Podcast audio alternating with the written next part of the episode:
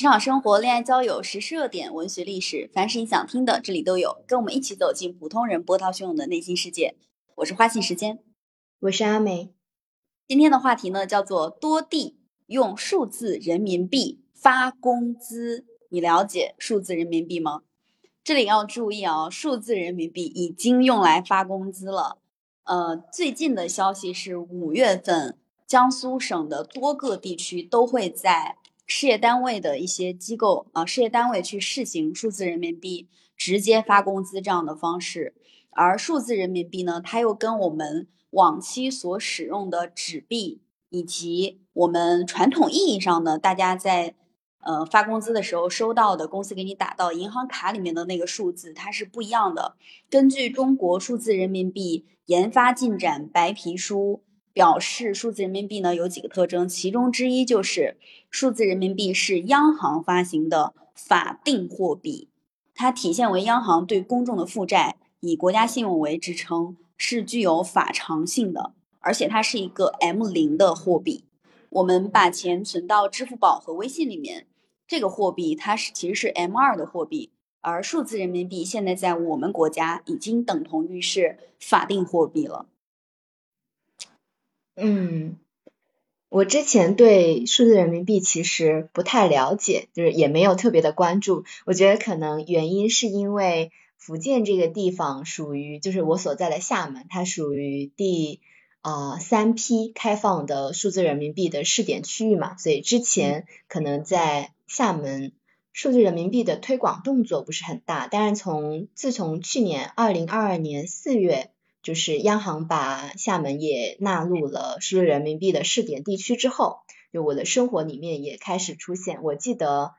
之前好像哪一个银行它有发过数字人民币的一个红包，然后美团呢它也在厦门发过一次，好像是两百的一个数字人民币的红包，但是当时我对这个是完全没有概念的啊，直到前几天。突然说数字人民币要作为工资来发放，我突然觉得说，诶，它现在的覆盖范围已经这么广了吗？然后去搜了一下，才发现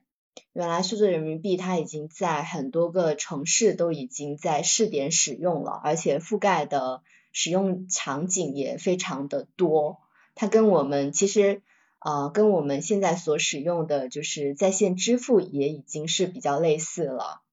嗯。呃，数字人民币它其实，在二零一四年的时候，我们国家就开始，当时就已经开始想要推行，所以当时成立了一个法定数字货币的研究小组，对数字人民币进行框架呀、技术呀、流通环境呀等等专项研究。二零一六年的时候，就成立了数字货币的研究所，完成了这个法定的数字货币的第一代原型系统的搭建。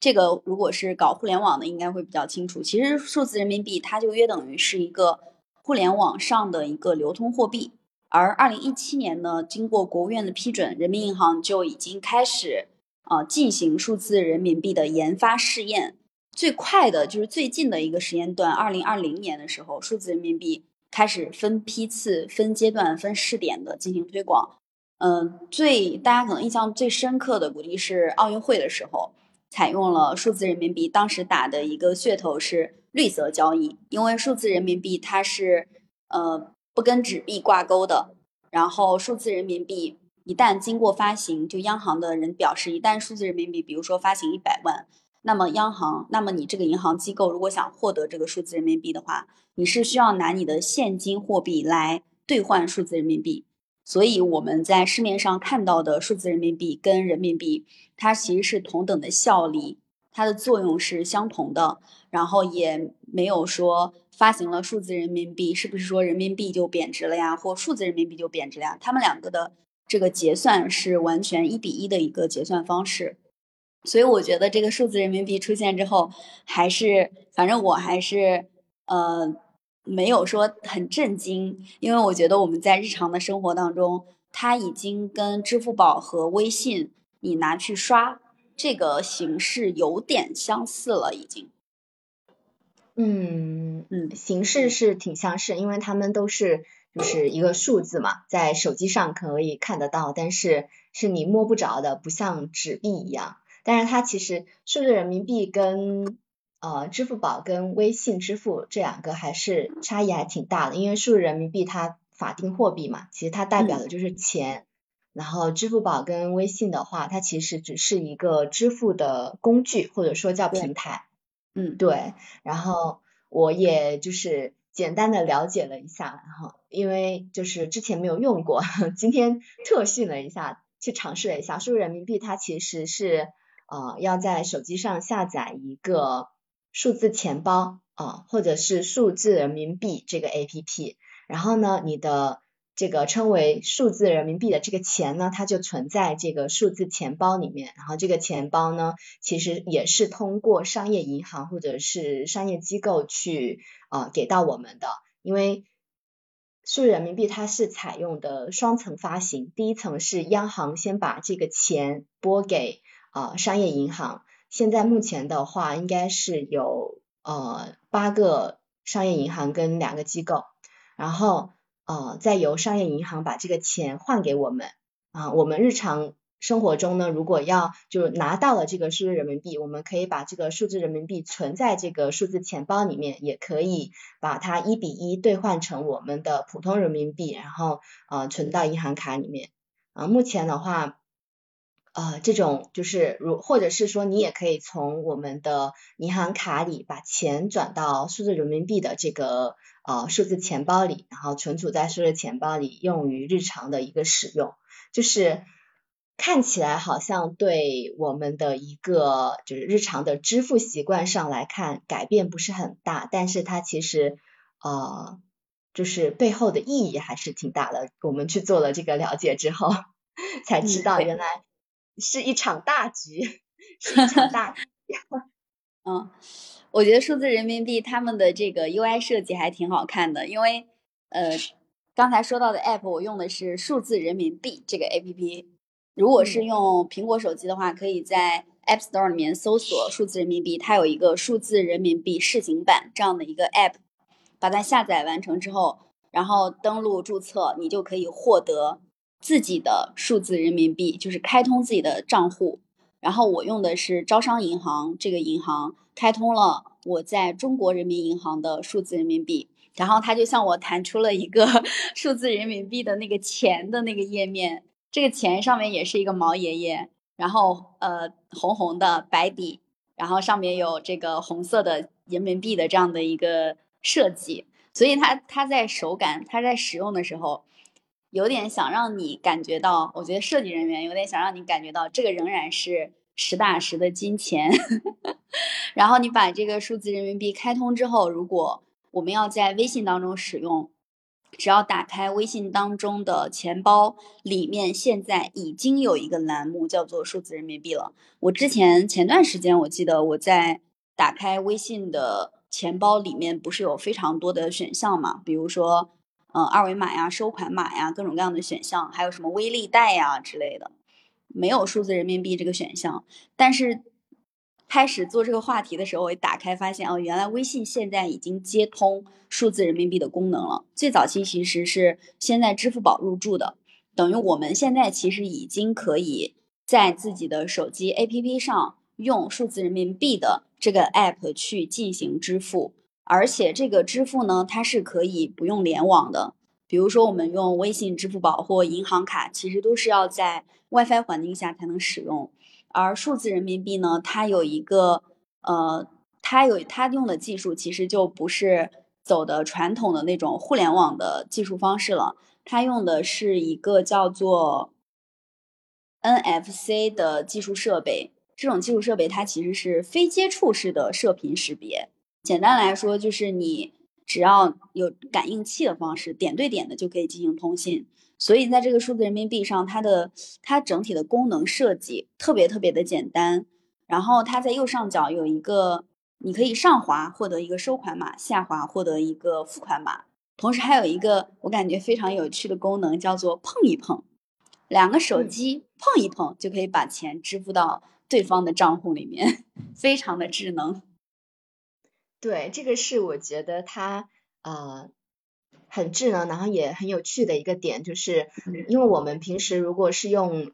微信或者支付宝进行扫码支付的话，它会有一个比较麻烦的地方，就比如说你碰到呃没有信号、没有网，或者是呃你的这个手机没电了，然后这些问题一碰到你就没办法支付。然后数字人民币的话，它有一些比较好的支付方式，就是这个碰一碰，只要你手机有带这个 NFC 的功能，然后你不需要互联网就可以用。数据传输的一个技术，双方都离线的情况下，也可以付钱或者是收钱。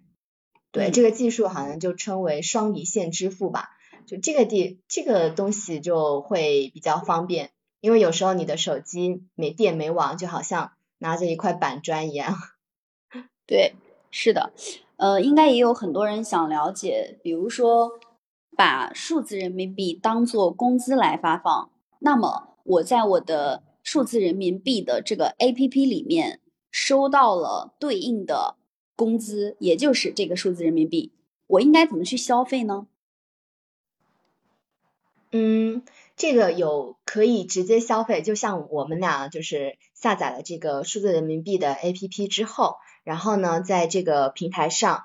呃，你可以。就是挂钩你的一个微信或者是支付宝，然后开通之后呢，你可以通过微信和支付宝的这个接口，用数字人民币这个钱包把这个钱花出去。我今天试了一下，发现说，呃，我今天去购物的那个地方，它还不能使用数字人民币进行一个付款，但是啊，根据就是。呃，就是我们中央发布的那个白皮书上来看，已经有很多的地方可以使用数字人民币了，已经覆盖了我们的呃线下的消费啊，或者是出行啊，啊有很多地方，比如说交水电燃气啊、交话费啊这些都可以用数字人民币来支付，然后也可以用数字人民币去充公交卡，或者是买车票啊之类的，这些功能都已经可以实现了。然后还有另外一种方式是，你可以把你发下来的这个工资，这个数字人民币的工资直接转到你的银行卡里面啊，这样子的话就可以把这个钱就是又按常规的方式去使用，而且你在转这个钱的时候呢，它是没有存在手续费的，就是目前来看。数字人民币钱包，它的转出或者是转入或者是批量代发这种各项的交易都没有手续费，所以很很使用起来很方便快捷。嗯，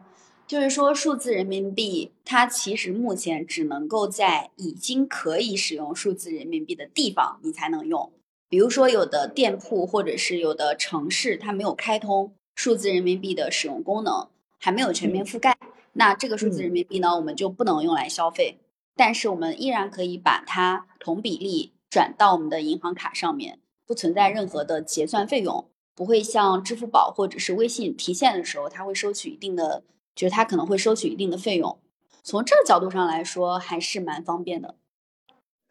呃，对，而且我看到数字人民币 APP，就厦门这个区域来看啊，它平台上已经有。他说有一百一十个签约的平台，比如说像美团啊这些生活便捷性的这种平台，还有像什么山东航空一些航空公司这种出行的平台，它都已经有签约了，还包括一些金融的平台，你都可以使用。它有签约的这个平台之后，你就有这个数字人民币的支付窗支付的这个接口嘛，你就可以使用这里面的钱来进行付款或者是收款。嗯，现在年龄比较小的一些小朋友会天然的认为支付宝和微信就是里面的钱就是钱。比如说我们家的小孩儿，我侄子，他就会天然的认为支付宝里面天天然就是有钱的，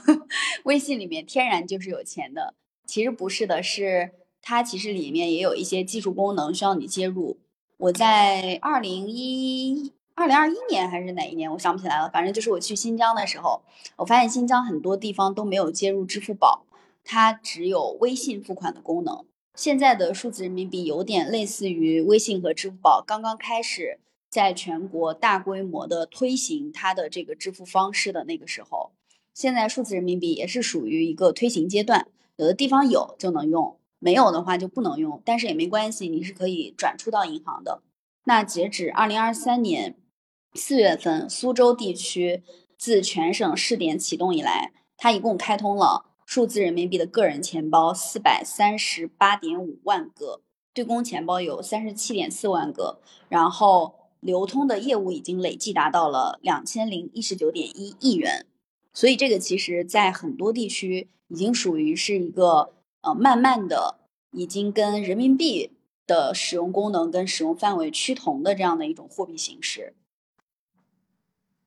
嗯，我也看到说，他们用数字人民币来发这个工资，其实是很方便的。就像对企业方来说，他只要在你。对公的在处理这个办理的这个对公钱包之后，然后输入员工的姓名和手机号，就可以完成呃向员工打钱，就是把给员工发工资这个动作了。然后像一些呃小的工商户或者是小的企业。他就也可以使用本人的这个个人钱包，以相同的这种方式，就是输入手机和姓名就可以发工资了。所以就是不需要再收集这个什么银行卡呀，然后呃你的银行卡的开户行啊，还有各种信息啊。因为每次你有没有觉得说我们好像呃以前发工资的时候，就是去不同的公司老叫我们去什么银行再办一张工资卡。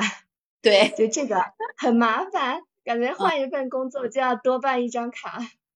对，你要在银行办，你要办一张新的银行卡，然后这个流程跟手续非常的复杂。当呃有一些年龄比较大，他可能还要到窗口去排很长时间的队才能办好。办好这个银行卡呢，你还要提交给公司，然后公司再把相应的一些信息，比如说工资打款到这个银行卡里面。社保等等，全部都从你这个银行卡里面进行提取转入。呃，那如果你换了一家公司，比如说原来用的是建行，下一家公司用的是招行，那你还要再走一遍新的流程。但数字人民币只有一个 app，就是数字人民币的 app，只有数字人民币的 app，大家都用统一的，所以它的流通性和便捷性是非常高的。但也有人会担心数字人民币呢带来一些。不好的地方就是它会不会涉及到一些，呃，对整个的社会也好，对大家不便捷的一些地方呢？啊，我想到的是，嗯，因为数字人民币的话，它可以离线支付嘛，然后也可以开通，只要你有这个开无网和无网无电支付的这个按钮，你把它打开之后，就意味着说你手机关机了也可以完成支付。嗯，然后就意味着说，如果有时候你的那个手机不在你身上，然后被别人拿走了，那他他拿你的手机去支付，他也可以支付成功，因为他在这个支付的过程就不需要一些识别了，别的一些识别了，然后就会有有这样的一些不安全性的考虑。嗯，那但是微信和支付宝也是这样的呀，你手机丢了，别人打开你的收款码扫一扫。也是能支付的，哎，是的吧？不是，呃，像微信跟支付宝，你不是还要先解锁手机吗？然后像呃这个数字数字人民币的话，你只需要就是打有手机有打开这个 NFC 之类的这种呃无网无电也可以支付的这个功能，就意味着说你手机关机了，它也可以完成支付。啊，虽然你可以设置这个。关机后的支付次数和这个额度嘛，嗯，但是还是会有一点小小的担忧。嗯，同时数字人民币，呃，一旦大家全部都使用的话，其实约等于你就没有什么隐私可言了。举个例子，比如说，举个例子啊，随便举一个非常非常不恰当的例子，我暂暂时脑子里面没想出其他例子来，比如说，呃。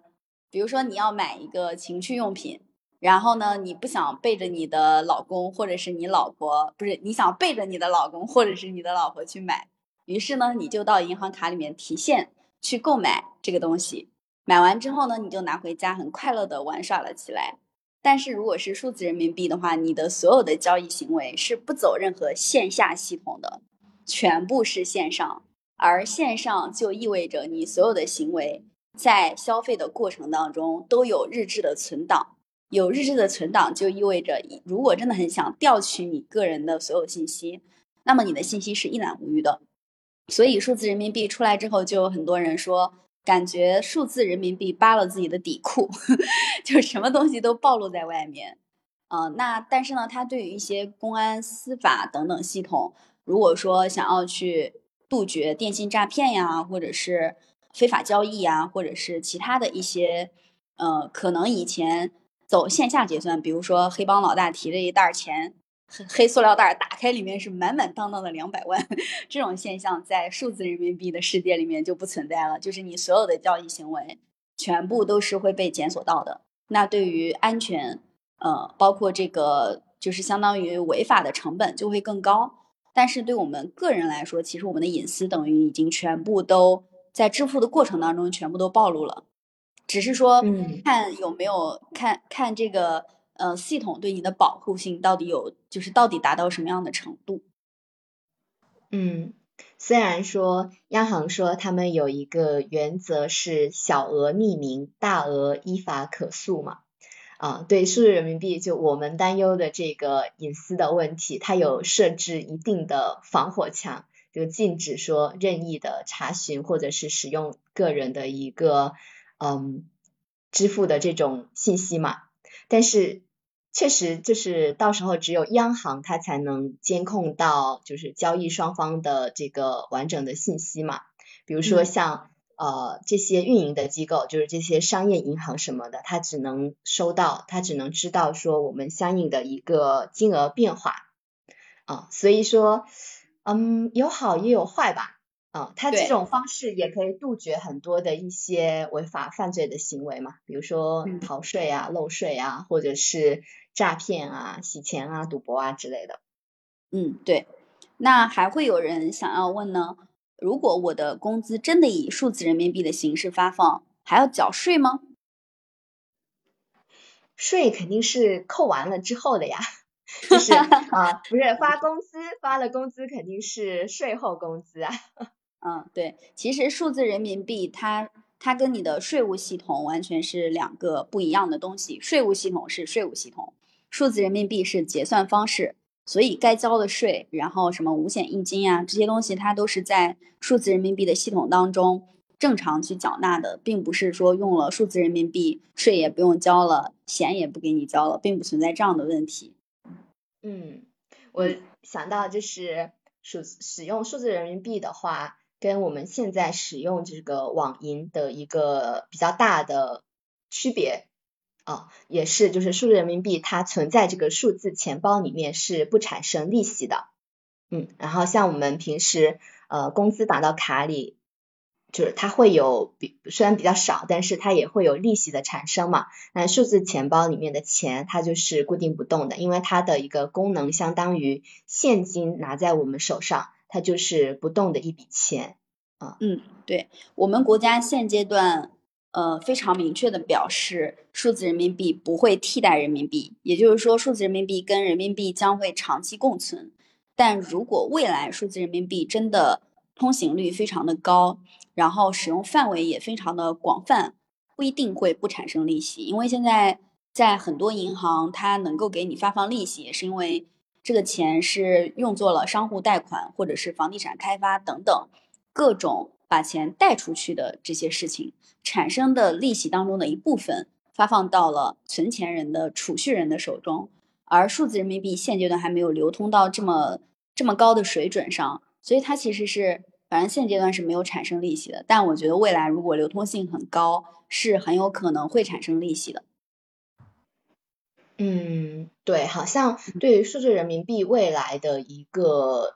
呃愿。愿景吧，就是期望也是说它未来的这个流通的效率加快了之后，比如说在呃跨境支付上可以得到更高的一个使用。然后呃也是基于说数字人民币它在跨境支付里面是有很明显的一个优势的，比如说可以提高跨境转账的速度，然后又降低了跨境汇款的这个手续费嘛，所以对于呃数字人民币未来的一个流通速度和流通的范围，其实还是有很好的预期的。嗯，我看到有发言说，中国之所以要开数字人民币，也是因为我们的大国地位，就是出于全球化的考虑，我们想提升人民币的地位，就一定要提升人民币的流通率、使用的方便程度。其实我们现在在，呃，人民币在各个地区去做支付的话，实际上就没有那么的便捷。说实话，并不是真的非常的便捷。我们最近在对接的一些项目，然后遇到，呃，像卢森堡呀，或者是加拿大等等地区的支付，有些人他并不使用 Visa，他也不使用 PayPal 等等一些能够进行跨境支付的工具，就会导致他在支付上非常的不便利。但如果所有的货币都开始通行数字型的发行方式，大家都在线上进行一套数字过数字货币的交易，那其实支付起来就变得非常非常的便捷了。呃，也会有人担心说数字人民币会导致通货膨胀，但是其实从央行的发行数发行来看，它是你你要发行多少的数字人民币，你就拿多少的人民币来跟我兑换，且同时呢，所有的发行因为全部都是走线上流程的，一切都是有日志存档的，而且是由中国银行统一进行中央化管理的。从这个角度上来说。反而会能够避免通货膨胀的问题，因为发行了多少，用了多少，市面上流通量是多少，通过数字化的后台，它是能直接全部都看得到的。嗯，这个其实是我看呃了解数字人民币之后的一个担忧，因为呃像往常的话，就是每年我们做那个人民币的印发，哈，每年年初。根据这个经济的发展啊，各方面的数据，然后做这个人民币印刷的一个呃预测嘛，然后也做这个计划，然后好像就是我看了一下数据，有人说呃每年其实人民币的印发数量都会有超发，然后也也有计算一定的这种通货的概率嘛，嗯，然后等到。我们现在变成用数字人民币来进行支付跟流通的话，如果以后哈对数字人民币的这个使用量越来越大了，就是全国使用啊，然后人群也越来越多了，那这个数字人民币的这个，因为它就掌握在央行手里，那可能这个监管的措施还是得就是强起来，得建起来，而且呃有什么机构来监管呢？然后它有，如果要做到是人民币的这个印发的一个公示或者是透明的话，有没有这个可能呢？呃，实际上要发行多少的数字人民币，或者是人民币，或者是纸币人民币，都不是取决于监不监管和想发多少发多少，它是取决于市场的。国家是根据市场的情况来进行这个货币的发放，它不是说这个地方可能我监管的很好，然后它发多少我掌控着。那个地方我没有做好监管，它超多了，印多了，它不是以这样的逻辑来走的。因为人民币如果超发，人民币如果超发造成了通货膨胀，其实对经济的发展是一个很大的打击。就它它的背后其实不是，嗯，到底要怎么监管的问题。然后纸币其实在发行的过程当中还可能会存在造假，有人会纸币纸币造假。但如果是数字人民币的话，它走的全部都是。啊，中国银行的统一线上结算，那么它其实不存在任何的造假的造假的情况，所以我从这个角度上认为，它对通货膨胀以及呃，不管是赤字也好，还是赤字的反面那个词儿叫啥来着？想不起来了。对啊，被你问住了。我们俩都不是金融方面的专业。对，就是它不管是对于多发还是。呃，市场上的货币不足，它都能进行很好的监控，就是一切都数据化了、系统化了，而不是走的线下的流程。嗯嗯嗯，有道理。我而且就是我看到宿醉也上麦了，Hello。嗨，两位好。呃，我试试看吧。呃，先从这个宏观层面吧。天呐，居然有这么宏观的话题。呃，首先呢，这个数字人民币它的这个基础，也就是说它的本位，其实是我们的国债，也就是我们的国家信用。那这个的话，我们呃如果类比现在美金的话，它现在是一个不明不白的状态。呃，一开始的是那个呃布兰登呃森林会议之后的话，那么呃直接导致了美金跟黄金的解耦，然后导致了这个跟石油的解耦，再然后的话，现在到美金跟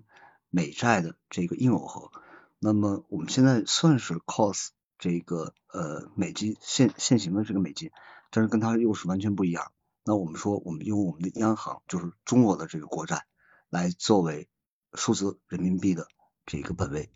但是它只是作为本位啊，没有作为本位币。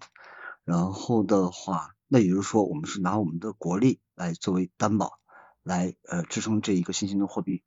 那现在的这个初期的话，跟现行的货币，我们说呃说双零模式，也就是说呃零兑换率、零利息。呃零利息的话，是因为它是货币现金，就跟我们现在用的。纸质的人民币是一模一样，然后零利率的话，就是说它不是一个所谓的商业银行的的行为，它是央行的行为，呃，是也就是说是中国银行发行的货币。那这两个加在一起的话，实际上它首先它呃想要面对的这个市场，并不是国内的消费市场，而是国际上的这个交易的市场。那这里面呢，我们就提到了一个。呃，前面呃两位老师有提到的这个离岸人民币。天呐，你现在都开始叫我们俩两位老师了。哎呦我天，不然我这你们这话题今儿这话题这太高大上，我这不好措词儿。这 好的吧？那您继续。我们回到这，呃，首先我们先要这个奠定一个基础，就是说呃，在国际交呃交易当中。我们要从不是从零到一，而是从一到我们奠定我们的呃呃货币属性。那这就是要提到一个名词叫离岸人民币。那也就是说是呃人民币与其他货币之间的交易。以前我们真的就是拿人民币去交易的，但是有了数字人民币之后，我们是要用数字人民币去来跟其他的这个币种去来交易了。我这个是呃里程碑的这一个跨越，因为我们真的拿我们国家的综合实力来作为担保，来作为这个呃数字人民币的本位，作为它的本位币来进行我们这个呃货币的这个交易。那也就是说，我们区别于美金的，拿别的国家的石油的价格，拿别的国家的这个黄金和他自己的这个国债，他们当中有一个算法。而我们是赤果果的，就是用我们的呃国力来做对赌。好，那这里面会有这个担忧，对吧？呃，这肯定会是有。那这里面前面两位老师有说过，呃，这个两方面的，一个就是说我们所谓的这个安全机制，那也就是说它会区别于呃线下的这个纸币的话，那它的当中会是小额的话。呃，我们会有记录，那这里面记录的话，它会每一笔交易，它都会对这个交易的这个额度，呃，它会有一个数据指纹。那这里面的话，就其实就是我们用的这个 NFC。呃，NFC 的是其实每个人都在用，因为呃，大家如果说上班的时候，如果刷公交卡的话，那你刷卡的那个动作，那就是用的 NFC 的的那个技术，但只不过数字人民币在这上面会加一个。所谓的交易码，那这个交易码的话，它不会传到央行上，它会被呃应用在每一个 hub 之上。那这个所谓的 hub 其实就是我们所谓的区块链。那我们能够现在能推出数字人民币的技术，并不是说我们综合国力现在到，其实之前早就到，只不过我们现在的数字技术现在到了，我们可以说提供一个全网全球的这么一个平台来进来进行这样的一个交易。我们可以能支撑到人与人，也可以支撑到大宗，每一笔交易我们都可以给它打一个呃数字指纹在上面。那这在这上面的话，它会有两个层面的应用，一个层面的应用呢，我们个人的来用这种数字人民币的时候，保证你交易的安全性和私密性。然后在在大宗的时候，呃，但凡我们涉及到外币的交易的时候，我们能融入到。我们现在主流的所有的这些外币的这个交易的网络之上，其实这个数字人民币它最重要的意义，呃，可能当前目前并不是我们的应用有多便利，因为未来的话，呃，前面我们说，呃，可能会是否能产生利息，那这事儿要看场景。那这个的，也就是说，它是否是否从呃 M 零会推广到 M 二，这是我们内部。但是对于呃国际化和全球化的，它最大的意义是，我们入场了。也就是说，未来在这个世界上，主流的交易货币除了这个呃美金以外，会有人民币在。这是数字人民币的它的设计的初衷和它的战略构想。然后当时其实是以。呃，美元为全球相当于是本位型的货币，而数字人民币等于我们国家其实是以数字人民币作为本位货币，在全球进行流通了。呃，这里面的话，我给一个过渡阶段啊。第一个过渡阶段的话，那时候美元其实并没有拿它的国力来做抵押，它拿的是它所拥有的拥有的石油产业，它是拿石油来作为本位。然后后面的话，石油的话它不可控之后，变成美国的国债来作为本位。而我们这一次呃数字人民币的下场，我们是用呃就是我们下场开战，我们来进入到这个游戏当中，我们是拿我们的综合国力，我们并没有提出说石油或者天然气这些能源这些我们都没有带附加条件，我们是拿中国的国债下场，不带任何附加条件。美国下场是带的是。呃，当时的海湾地区的他们的石油，那会儿还没有天天然气下场，我们下场的方式是完全不一样。以上，等于我们国家其实用的是国家信用。对的，没错。而美国那会儿用的是啊，是吧？那别的国家的信用。别的国家的信用，有一点点的。呃，像老板给你画饼的意思，好歹以前还有点石油。对的，对的，你都把人家挖空了，然后你还用别人国家的国家信用，您是吧？那那我们这会儿下场的时机，我老实说，真的觉得非常漂亮，非常振奋。以上。嗯。那今天的这档话题，多地用数字人民币发工资，你了解数字人民币吗？就到这里，拜拜啦。